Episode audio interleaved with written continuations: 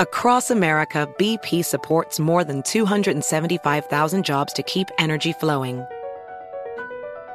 Jobs like updating turbines at one of our Indiana wind farms and producing more oil and gas with fewer operational emissions in the Gulf of Mexico. It's and, not or. See what doing both means for energy nationwide at bp.com slash investing in America. VR training platforms, like the one developed by Fundamental VR and Orbis International, are helping surgeons train over and over before operating on real patients. As you practice each skill, the muscle memory starts to develop. Learn more at meta.com slash metaverse impact. CNN Underscore's Guide to Sleep has tons of recommendations for products that can help you get the best night's sleep ever.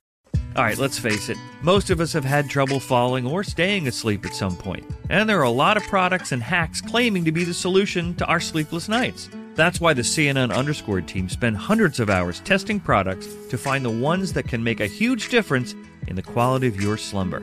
Visit underscored.com now for our ultimate guide to getting better sleep. Hi, I'm Antonia Blythe, and this is 20 Questions on Deadline. Joining me today is Alison Brie. Welcome, Alison. We got second place in my seventh grade lip sync contest for one of the songs on that album. The one that was like, You've already won me over. Oh, that's a good one. Yeah. It's a very of all slow. The, of all the options. In spite of me. Like, what did we do? It's so slow. Don't forget to listen to 20 Questions on Deadline. Thank you again, Alison. Thank you. Are you looking to step up to a 4K smart TV? One that gives you unparalleled clarity and picture resolution? Then we've got good news for you because the Vizio 65 inch V Series 4K smart TV is now just 348. With all your favorite apps built in, you can stream straight out of the box. You can even sing along to all your favorite music and radio on the iHeartRadio app. Looking for a smaller or bigger screen? Vizio offers unbeatable prices on all V Series 4K smart TVs. Head to Walmart.com today and score the 4K TV you've been waiting for.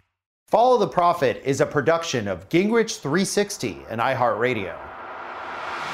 So, employers and employees face many challenges, including this one. I think I'm facing this today motivation. Employers want employees to have more of it. And of course, employees are looking for employers to give it. Well, we're going to look at one way that satisfies both. Plus, if you ever wanted to know about a simple product like the donut and how that could turn into a multi million dollar business, we're going to talk to the former CEO of Dunkin' Donuts, the man who made Dunkin' Donuts into what it is today, to get his lessons learned from making the tasty pastry. I'm David Grosso, and you're listening to Follow the Profit.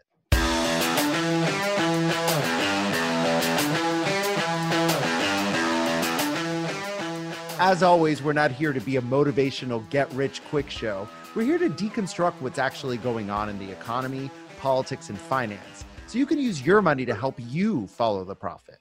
For those of you who like making donuts, the recipe is, of course, very simple water, yeast, flour, let it rise, shape it into the donut, throw it in the oil, and voila, there you go.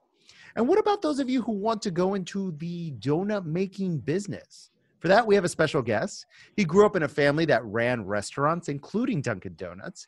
And when he graduated from some very notable schools, Cornell and Harvard, with degrees in the restaurant industry and a master's of business administration, he became the CEO of Dunkin' Donuts at the age of 25 real curious about that. I don't think that would be possible today.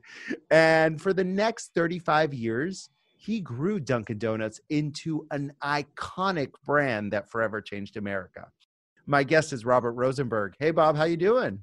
Terrific, David. How are you? Good. So you grew up in this environment. Your parents were in the business already. How did you know that you wanted to follow into their tracks? I sort of virtually grew up over the store. When I was just nine or 10 years old, my father was an eighth grade dropout of school. My uncle was a CPA, formed a business called Industrial Luncheon Service. These were the trucks that went around to factory sites, small office buildings, construction sites, served coffee and off the side of a truck. And it started very modestly in a, in a little one room commissary in a part of Boston called Dorchester. And after school, I would start washing coffee cans. And over the years, as I grew up, I took on increasingly more responsible jobs. But I grew up in the business, grew to love it, really uh, idolized my dad, who was, despite his, his not too much proper schooling, was really a dyed in the wool entrepreneur, bigger than life kind of guy. And it was my desire to join the family business. But after many different jobs and going to hotel school and then ultimately the army and then ultimately graduate school, when I came out of school in 1963, I had no idea that I'd be asked to helm the business at age 25. That was not what was in store. What I thought I'd be doing was joining the company, trying to find a place for myself where I could add value. It's a long, complicated tale as to why a healthy 48 year old dad would turn to his green, I'd have to say somewhat cocky son, fresh out of business school, and asked him to take over the business. So, 25, you're the CEO of Dunkin' Donuts. What was Dunkin' Donuts like back then in the 1960s? Let me give you a little bit of the backstory. My father and my uncle had this industrial feeding businesses. They had 150 trucks and six depots all around New England. And uh, around the end of the 1940s, after the war, vending machines started to come on the scene and started to put a dent in this industrial feeding business. It was more convenient for people to stay inside the building rather than to stand outside in the cold or the rain. They'd get coffee in. And in an uh, attempt to try to keep their business alive, the baker in their commissary said, you know, down the street, there's one donut shop that's doing more business out of the one retail store than from all of their 12 trucks that sold wholesale donuts around Boston. And that was just enough of an inspiration to give rise to the partners to say, well, maybe we should diversify to keep our business dreams alive. And they decided to open a donut shop in 1948 called the Open Kettle. It was a little stucco store.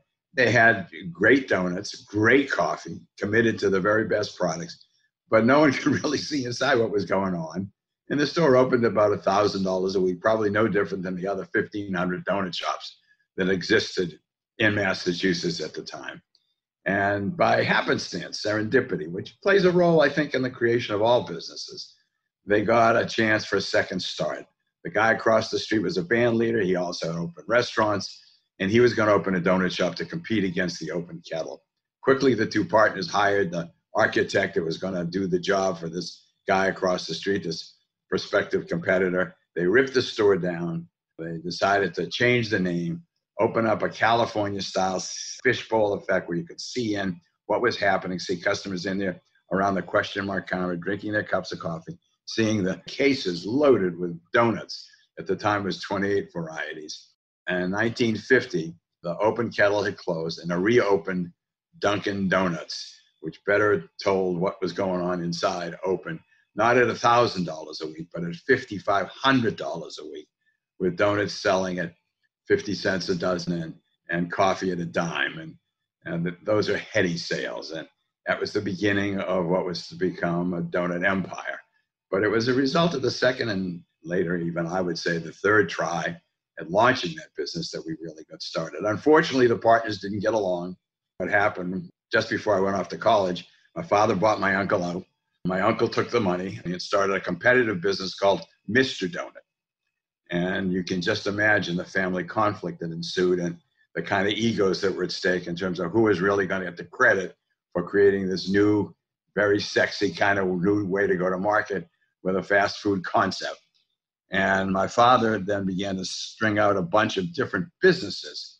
So the company he asked me to helm when I came out of the Army in 1963 in business school was called Universal Food Systems. Six or seven little businesses, a vending machine company, a cafeteria company, 15 hamburger stands called Howdy Beef and Burger, some pancake houses, while Mr. Donut, not encumbered by all of those diversified businesses, just had their business and they were overtaking Dunkin'. So there were 100 Dunkin' stores in 1963 when he asked me to take over, and there were 80 Mr. stores, and the outcome was very much in question. And that was sort of the plate and the backstory of what I was um, basically asked to helm back in 1963. And another part of the story is my dad was so frustrated the fact that his brother-in-law and partner, who he had once described as a bean counter, was now being written up and given the Horatio Alger Award for his pioneering effects in terms of building a donut empire. My father was so frustrated at the prospect of losing. I accompanied him down to New York to a private equity buyer. He asked a million and a half dollars for the business. Private equity buyer passed on that deal, and I suspect that there were lots of others that had passed on it as well. So the business had been up for sale, and earnings had, had stagnated, and the competitor was at our heels. Oh my gosh. So you walk into the situation, you're 25 years old, newly minted Harvard MBA. What's the first thing you do? The first era lasted from 1963 when I took over to 1968. The first thing we did as a team is we sat down and we decided that we were going to exit the other businesses or at least starve them for capital. We we're going to focus all of our time and energy on what we consider to be the diamond in the rough in our midst. Among the eight was a brand called Dunkin' Donuts. But unlike when I went off to college in 1955, the first donut shops focused on donuts and coffee. The subsequent management began to lose faith in it, and they began to sell breakfasts with scrambled eggs and, and hamburgers and hot dogs at lunch. So the year I joined, there were 26 new stores, all of which were more like diners. So we decided as a team we're going to standardize a 20 seat donut shop. We standardized the menu, basically focused on coffee and donuts, the first company to really make coffee its centerpiece. We were going to really deny assets and dollars and time and effort to the other businesses, ultimately leaving those those businesses. Focus on the diamond in the rough and expand that business. And that strategy worked out extraordinarily well. Uh, from 1963, when earnings were $100,000 the year we joined, to 1968, the, the earnings grew to $800,000. We were the third company to go public in order to keep the company from being sold because my dad kept wanting to sell it as profits kept rising. I had turned down a seven and a half million dollar offer uh, in the middle of all that process. The price kept getting higher and higher. The pressure on me by my dad was increasingly intense to sell. But in any event, we did not sell. We went public instead. We had to in order to keep the business from being sold. And what was a company I couldn't get a million and a half dollars, and my dad couldn't get a million and a half dollars for in 1963, was now worth on my 30th birthday in 1968 market cap was somewhere as we can i can't remember exactly around 150 million dollars. And it was heady stuff. Uh, unfortunately uh, sometimes success can be the biggest impediment to future success. The next five year era from 69 to 73 was a disaster Oh no, this is going so well, Bob. What happened? oh my goodness all the way through business, I found that there was always tension between what I call exploitation and experimentation. Exploitation is sort of to take the business in your midst and keep refining it, making it better, refining and getting it. And experimentation was what was my dad did. He kept spinning out all kinds of new businesses. And after the first five years success, I loved the notion that we were selling at 50 or 60 times earnings. So rather than being a focused donut and coffee company, which is what made us so successful as we niched down from what I inherited in 63. I began to expand the vision of the business into a franchise business. I opened up a chain of fish and chip stores. So I figured if I could do so well with one franchise business, just imagine if I had four or five franchise businesses. Little did I realize it's complicated, way beyond the capacity of my staff. It was naive, uh, shoot from the hip kind of management. And uh, for five years, we ran into real trouble until finally the board said, We've had enough of you.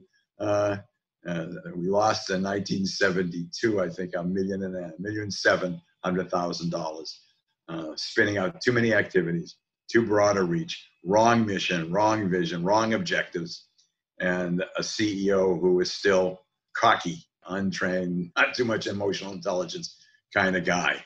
And it was luckily during that period of time that I came to my senses.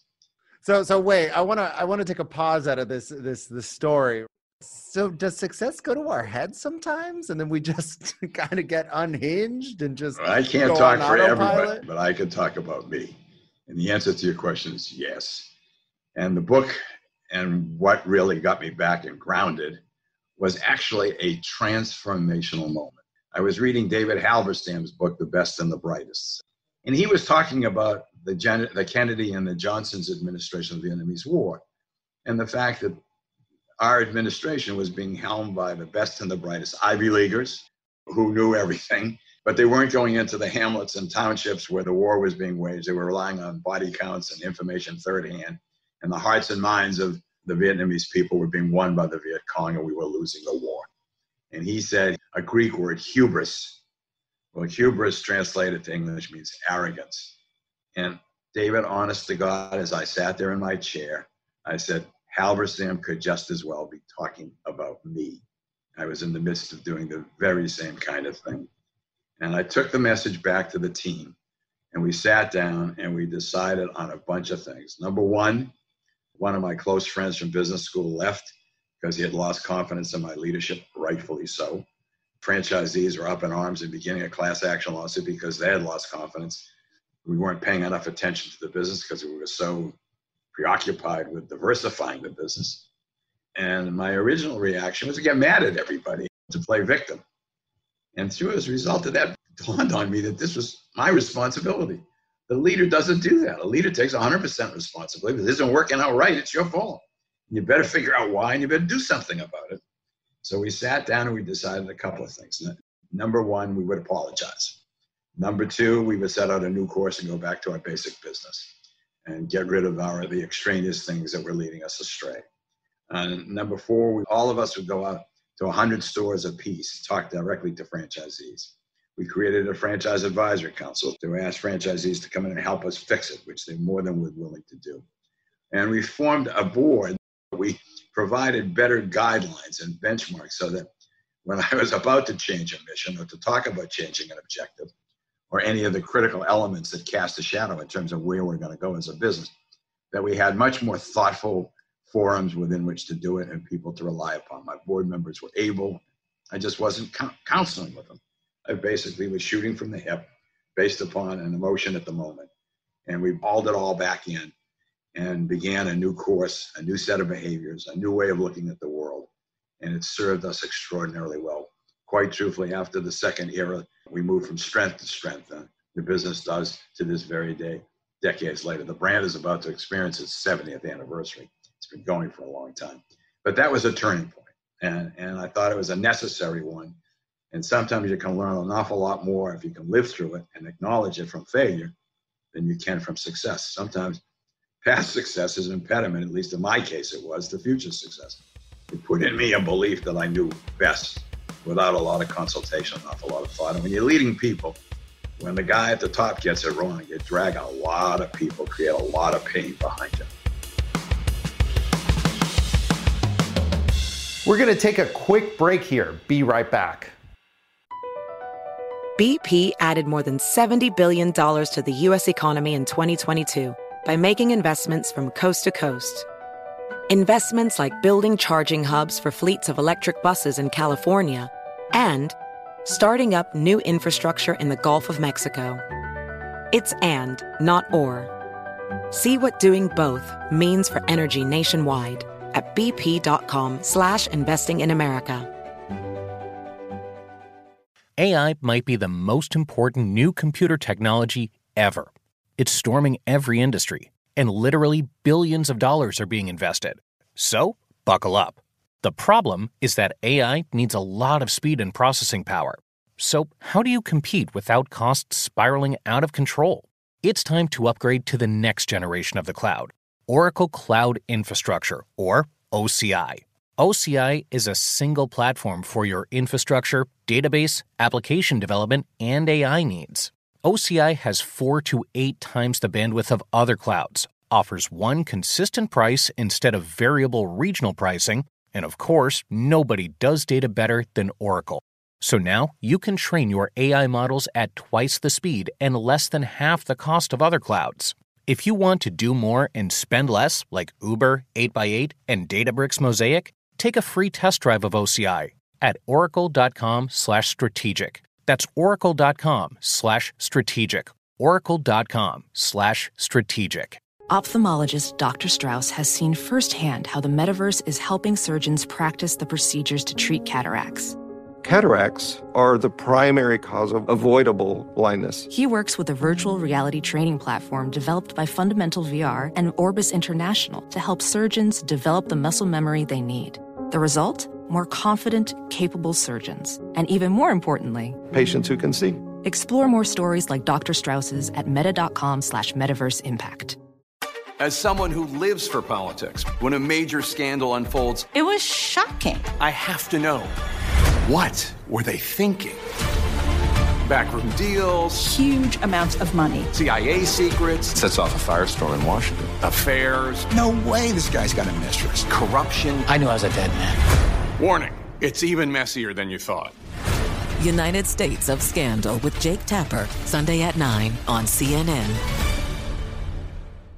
Hi, I'm Antonia Blythe, and this is 20 Questions on Deadline. Joining me today is Alison Brie. Welcome, Alison. We got second place in my seventh grade lip sync contest for one of the songs on that album. The one that was like, You've already won me over. Oh, that's a good one. Yeah. It's like very of all slow. The, of all the options. In spite of me. Like, what did we do? It's so slow. Don't forget to listen to 20 Questions on Deadline. Thank you again, Alison. Thank you. So, how'd you regain everyone's confidence after that? Because once people turn on you, it's kind of hard to get them back, isn't it, Bob? I think being authentic and really inviting them in to help me in some degree of humility. Uh, I, just being honest. I, I think people are forgiving. They like second chances if you can do it. But I think it really starts with a true acknowledgement and a key understanding of how to maintain trust you know, trust, in my view, is a critical element. It's at the heart of all successful relationships and absent in all failed relationships. And I became a student of how do you, in fact, generate trust and how do you lose it and how do you evaluate in others. So I tried to practice all of those things and I committed myself to a process of continual growth and learning. The fact that I came out of school with an MBA didn't qualify me for a growing business that was continually changing every few years the competition changes the customer changes technology changes and by god the company and the ceo have to grow and change as well. We have definitely seen ceos crash and burn before our very eyes. Do you have any feedback for them when they encounter a crisis of confidence? What do you suggest for them? Crisis class action lawsuits we had hostile takeovers. I mean we had some existential threats that could have spelled the end of the business. Crisis is a passing activity most times. And I have really three lessons I came away with. The first was to try to be as prepared as possible. I served on a number of public boards eh, as well as my own. And once a year, we basically would do a risk assessment. We would really list all the potential risks to a business and try to anticipate who had found them before, how did they organize for them, decide who the team is going to be that best is able to deal with that particular issue. So that's the beginning step. Second step, keep the group small. It almost always in, includes the CEO because these are existential threats to the business.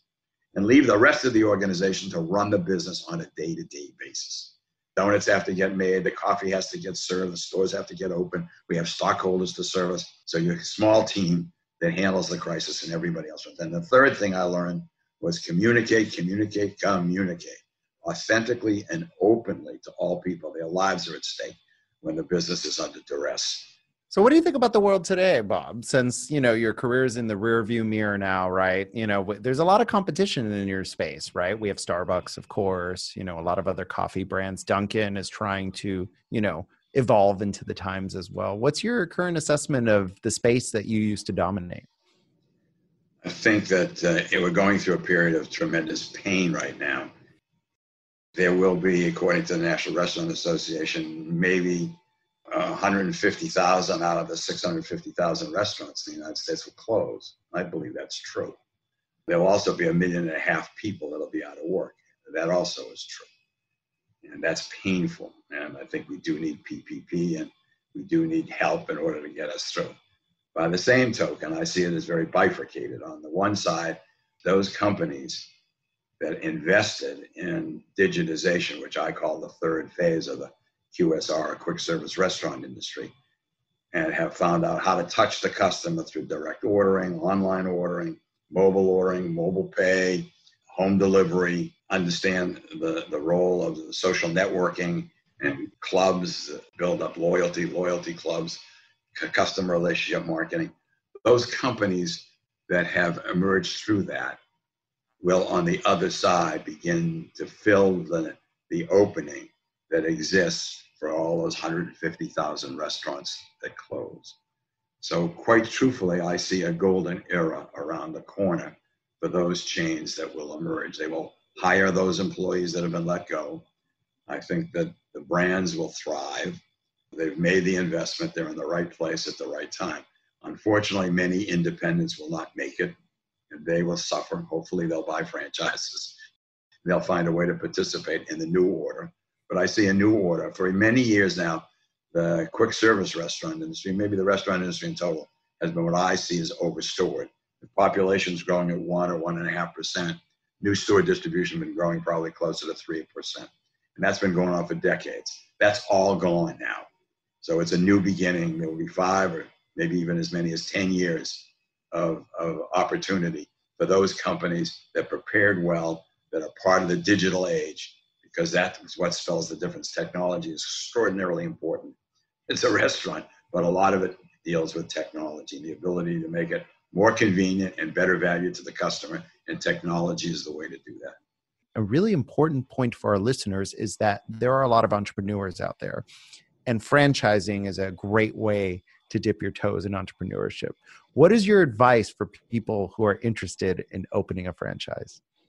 I think it's a terrific question, David. I totally agree. I think it's a not particularly well understood opportunity. Basically, I'm a big believer that for entrepreneurs, the Malcolm Gladwell 10,000 hours applies. You really have to know your trade, be in your industry, know the opportunities, where there are weaknesses, and where you can devise a competitive offering that's successful and better than what already exists in the marketplace. Franchising has already done that for a vast number of people. So it provides an opportunity for the franchisor to be able to distribute his goods and services if he has a format that's successful by virtue of inviting in frontline managers and owners who have skin in the game into the game. For the frontline owner who's a franchisee, his risk of failure, which could be as high, I read different things. Sometimes some people say 50% of all new businesses fail within the first five years. In some places I read it's 80%, but whatever it is, it's high. And franchising is a mere fraction of that in terms of rates of success. So the, the ability to succeed is a lot higher. And a lot of people think that they're buying a job. And, and in my experience at Dunkin', for example, that's the way the business started. But franchisees today own hundreds of stores and are worth tens of millions of dollars. So it's not only a pathway to provide for better livelihood for the family, I find that it's also a pathway to immense wealth creation and also community importance. Uh, I find that many of our Dunkin' franchisees sit beside some of the community leaders in the community on charitable activities and on, on civic affairs that are phenomenal. Now, with that said, not all franchises are created equal. And the method I've always used in my business life has been the critical metric to decide whether you have a scalable concept if you're a franchisor or if you want to join as a franchisee is what I call return on investment at the unit level. And for me, after fully loading all the costs, including a pay for manager, if it didn't achieve a 15% ROI, return on investment at least, then I didn't think it was particularly scalable because a franchise concept or any chain is going to open in a bell shaped curve. And if the average isn't high enough, the tail will get too long, too heavy, many too people will fail, and it will drag the business down. So that with a 15% ROI, I feel comfortable that even on the lower end, if you're not lucky enough to open a high volume store, you should at least earn a return, seven or eight percent, which isn't the end of the world and still allows you to survive. And on the top end, if you're lucky enough to open a high volume store, you could be earning 15, 20, 20% return on your investment, which is highly scalable and you yourself can continue to grow. So, I have a question for you, and I've actually written an article about this, and I think it's something that's poorly covered. A lot of the new exciting brands in this country are not franchises. Let me give you an example Starbucks, Chipotle. Do you think that these companies are making a strategic error? Or even if they're not, isn't this bad for America? Because we can't have people having a seat at the table, being entrepreneurs and benefiting. Let's get real. Only big succeeds right now big brands. We live in a world of big business, and franchises provide an opportunity for a small person to be a part of a big brand. But unfortunately, a lot of those opportunities are closing. How I see it, you mentioned two. There are hundreds, and out of the others are hundreds. So if I were to chart for you the return on investment at the unit level, my suspicion is I don't have hard data, but my suspicion is that Chipotle and Starbucks would be closer to 25 to 30% ROI. So they can afford to provide baristas with $15 an hour pay. They can provide for their education. They can give them stock in the company. They can do a lot of things because they were lucky enough to have platforms and companies that with superior returns. Not all franchises can do that. And it isn't required for all franchises for them to be successful. So I don't see very many of those. I see one in a generation that comes along that can do that. For the most part, if you look at the Burger King, McDonald's, the Dunkins, the Kentucky Fried Chickens, the, the Wings, and all, they're all franchising because if you look at their ROIs, in my guess, they're hovering around 15%. And if you look at the ones that are struggling down at the lower level, they're probably down at 10%. So I don't want to tend to oversimplify, but that was my metric in terms of how to look at my industry. So you're right. Chipotle and Starbucks can do it on the upside, but there aren't too many of them. You name me a couple others that do that as well. Well, I know Chick fil A has a modified structure and Chick fil A's are sweepingly successful. My Chick fil A here down the street, like I can barely get in there. And somehow they still get me my food in about seven minutes. So Chick fil A is a hybrid, but what they do is they put up all the capital for the store, but the manager has been in the system for years and he ends up owning and pays them like 50% of the gross sales and he ends up with all the rest of the profit. So he is, in effect, a franchisee, although he's still a store manager I don't know how they handle, if he ever to leave the business, how they handle equity sales. But they can afford to pay him, or he can afford to earn, not to pay him, out of his 50% share that he doesn't I think he pays 15% for rent and, and the use of the equipment. I, mean, I, I it's in my book, but it is still, in my view, uh, closer to a franchise than it is to all company. So let's talk about a franchise that used to have a stellar reputation and then just is famously gone up in flames Subway probably the most public facing franchisable business that I saw growing up. And that hasn't really turned out well. What do you think happened there? A couple of things. Number one, I think that uh, the ROI was on the lower end, much closer, under 15. So people were buying jobs rather than having a real scalable business as franchisees, number one. And they didn't have an organization. They basically used master licensees. And number two, Fred DeLuca died and the business lost its leadership and its, its driving force. So the concept itself was always rather weak. Its product quality wasn't all that good. Its innovation wasn't all that good. But Fred DeLuca was an extraordinary founder and leader through that business, and he kept it going and growing. But as competition grew and other better products came along where they were doing things that better product, better locations, better ROIs, they were taking share away. And unfortunately, in the midst of all that competitive battle, before anybody over at Subway could make a change, DeLuca unfortunately dropped dead. Wow, leadership matters. So, what's your advice to young people who want to dip their toes in this? Because you know you're saying there's still tons of opportunity out there and ways for people to get in on the franchising business. Let's say you're not even ready for that and you don't have the money to invest in, in a franchise. Let's say you want to just learn more about quick service restaurants, QSR, as you said. What do you suggest for young people? Go to work and learn your trade, which is what I did. As a kid, I ran cafeterias, I ran canteen carts, I subbed for managers during summer vacations. You know, I knew what food cost was and labor cost way before I went to hotel school. I ran a, a cafeteria in the American Airlines business building when I was in my early 20s.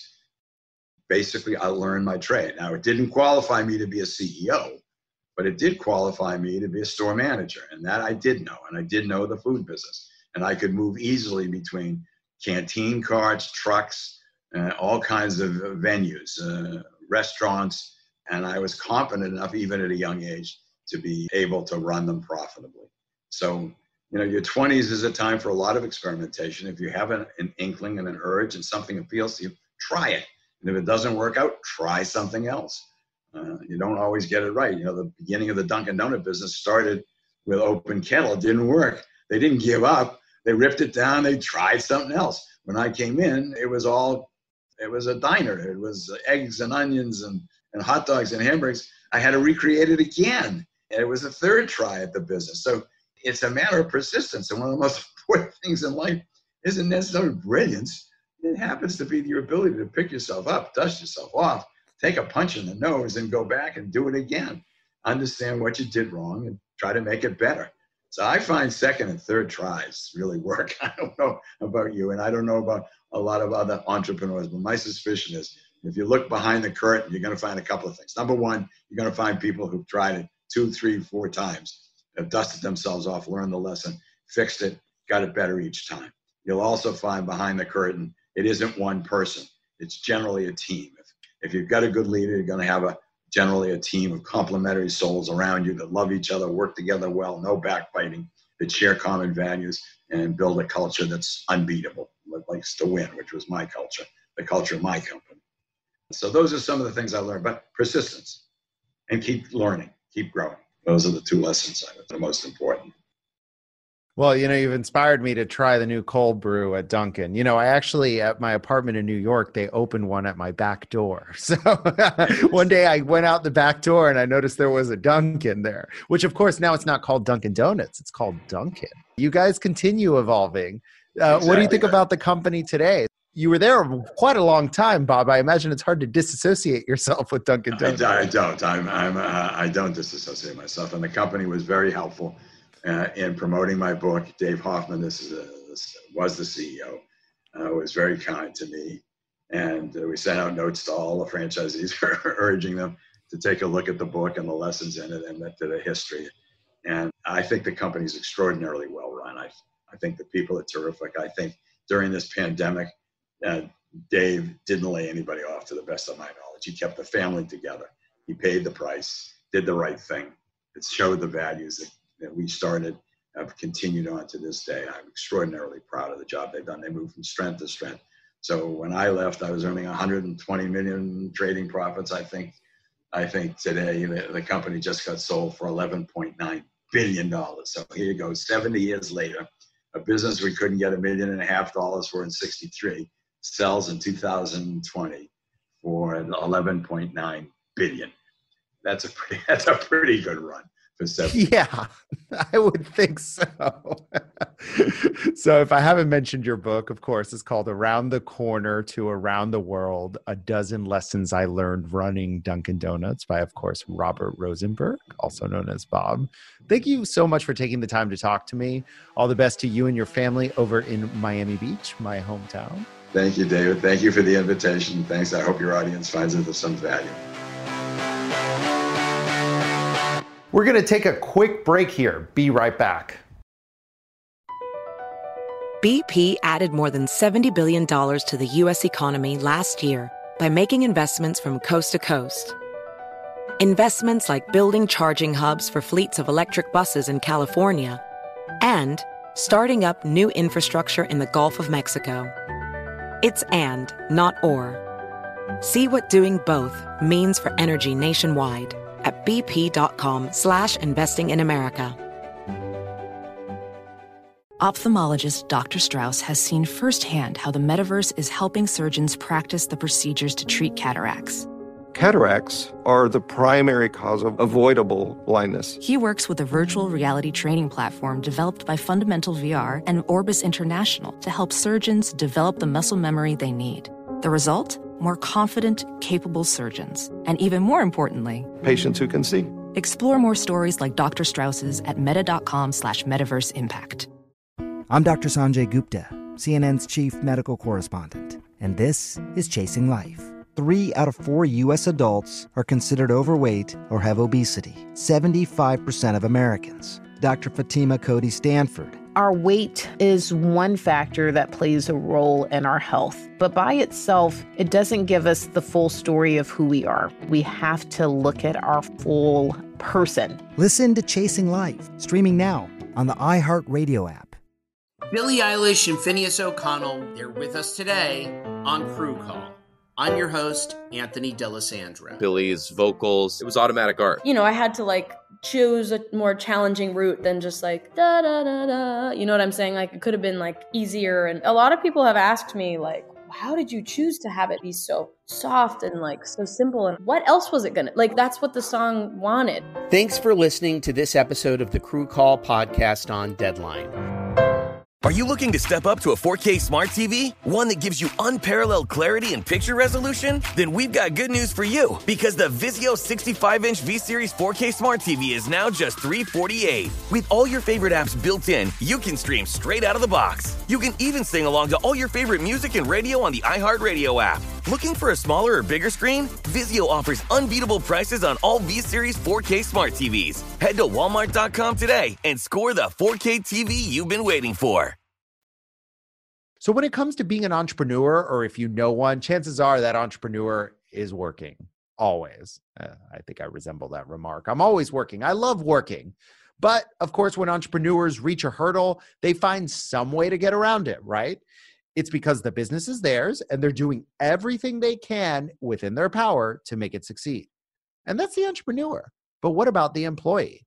Well, employees clock out at five or whenever they're done, right? Or work part time.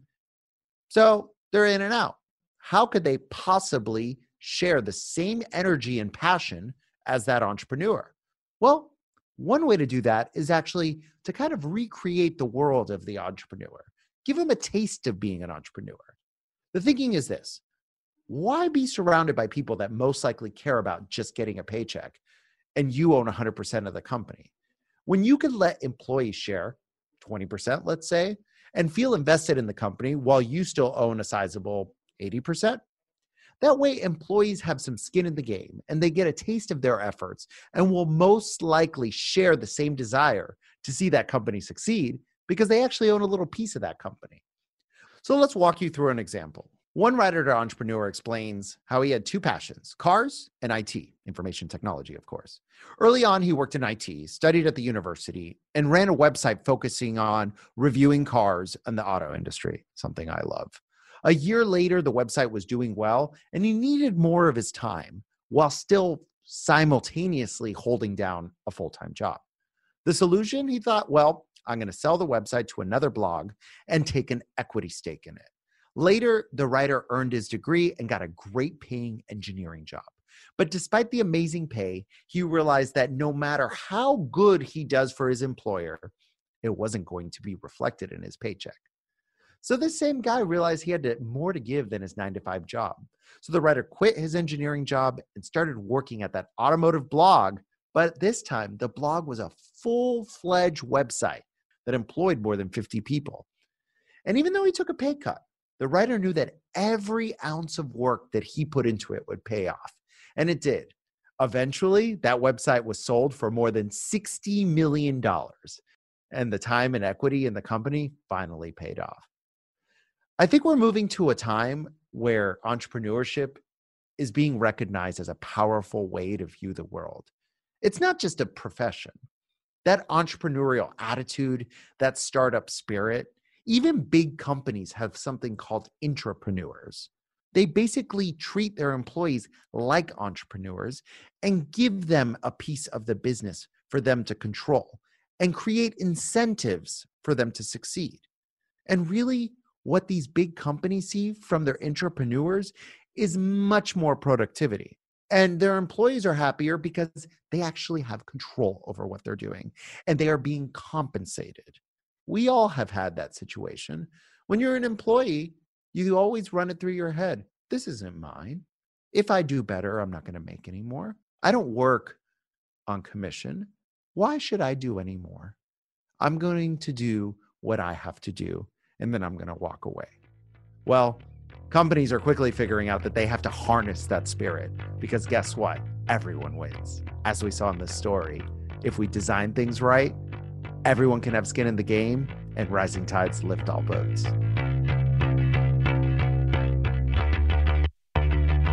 Thanks to all of you joining me as we follow the profit. A big thanks to Robert Rosenberg, former CEO of Dunkin' Donuts. He told us all about his insight as to how the food industry works, specifically franchising, and he's the author of Around the Corner to Around the World, a dozen lessons I learned running Dunkin' Donuts. Shout out to our team of producers, Emiliano Limon, Scott Hantler, and our executive producers, Newt Gingrich and Debbie Myers. I'm your host, David Grasso. If you're enjoying the show, give us five stars and also leave a review so others can learn what the show is all about. Follow the Profit is a production of Gingrich 360 and iHeartRadio. For more podcasts from iHeartRadio, visit the iHeartRadio app, Apple Podcasts, or wherever you get your podcasts.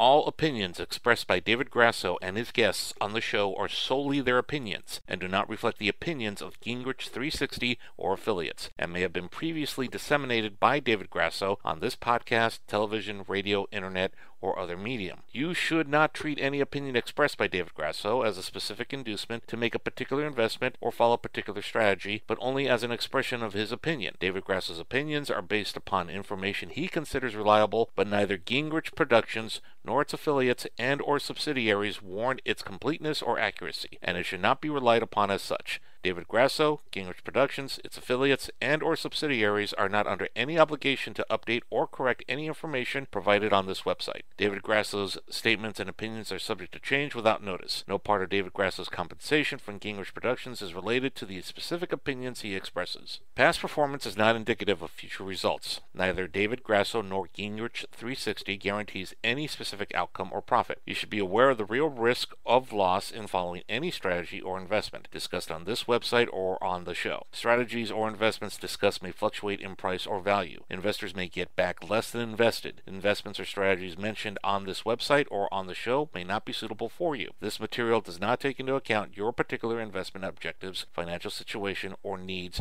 and is not intended as recommendations appropriate for you. You must make an independent decision regarding investments or strategies mentioned on this website or on the show. Before acting on information on this website or on the show, you should consider whether it is is suitable for your particular circumstances and strongly consider seeking advice from your own financial or investment advisor. Does money stress you out? Let Facet flip your financial chaos into clarity. Finding Facet immediately put us at ease. Facet's innovative approach to financial planning ensures your money works as hard as you do, enabling members to experience the joys of having your finances in order. And that makes us Facet for life now, I guess.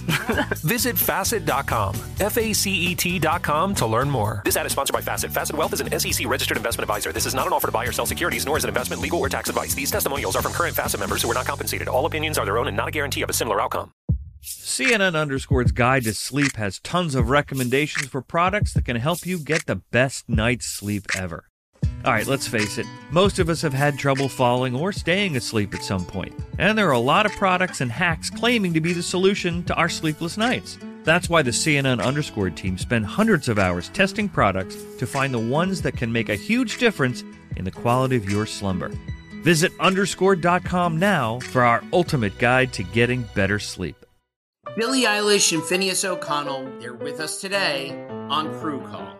I'm your host, Anthony D'Alessandro. Billie's vocals, it was automatic art. You know, I had to like choose a more challenging route than just like da da da da. You know what I'm saying? Like it could have been like easier. And a lot of people have asked me like, how did you choose to have it be so soft and like so simple? And what else was it gonna like? That's what the song wanted. Thanks for listening to this episode of the Crew Call podcast on Deadline.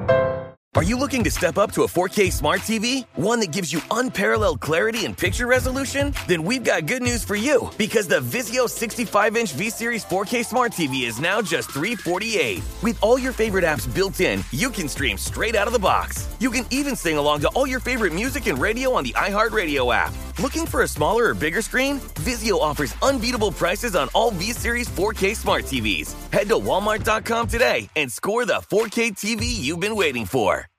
There's plenty to celebrate in March and ex-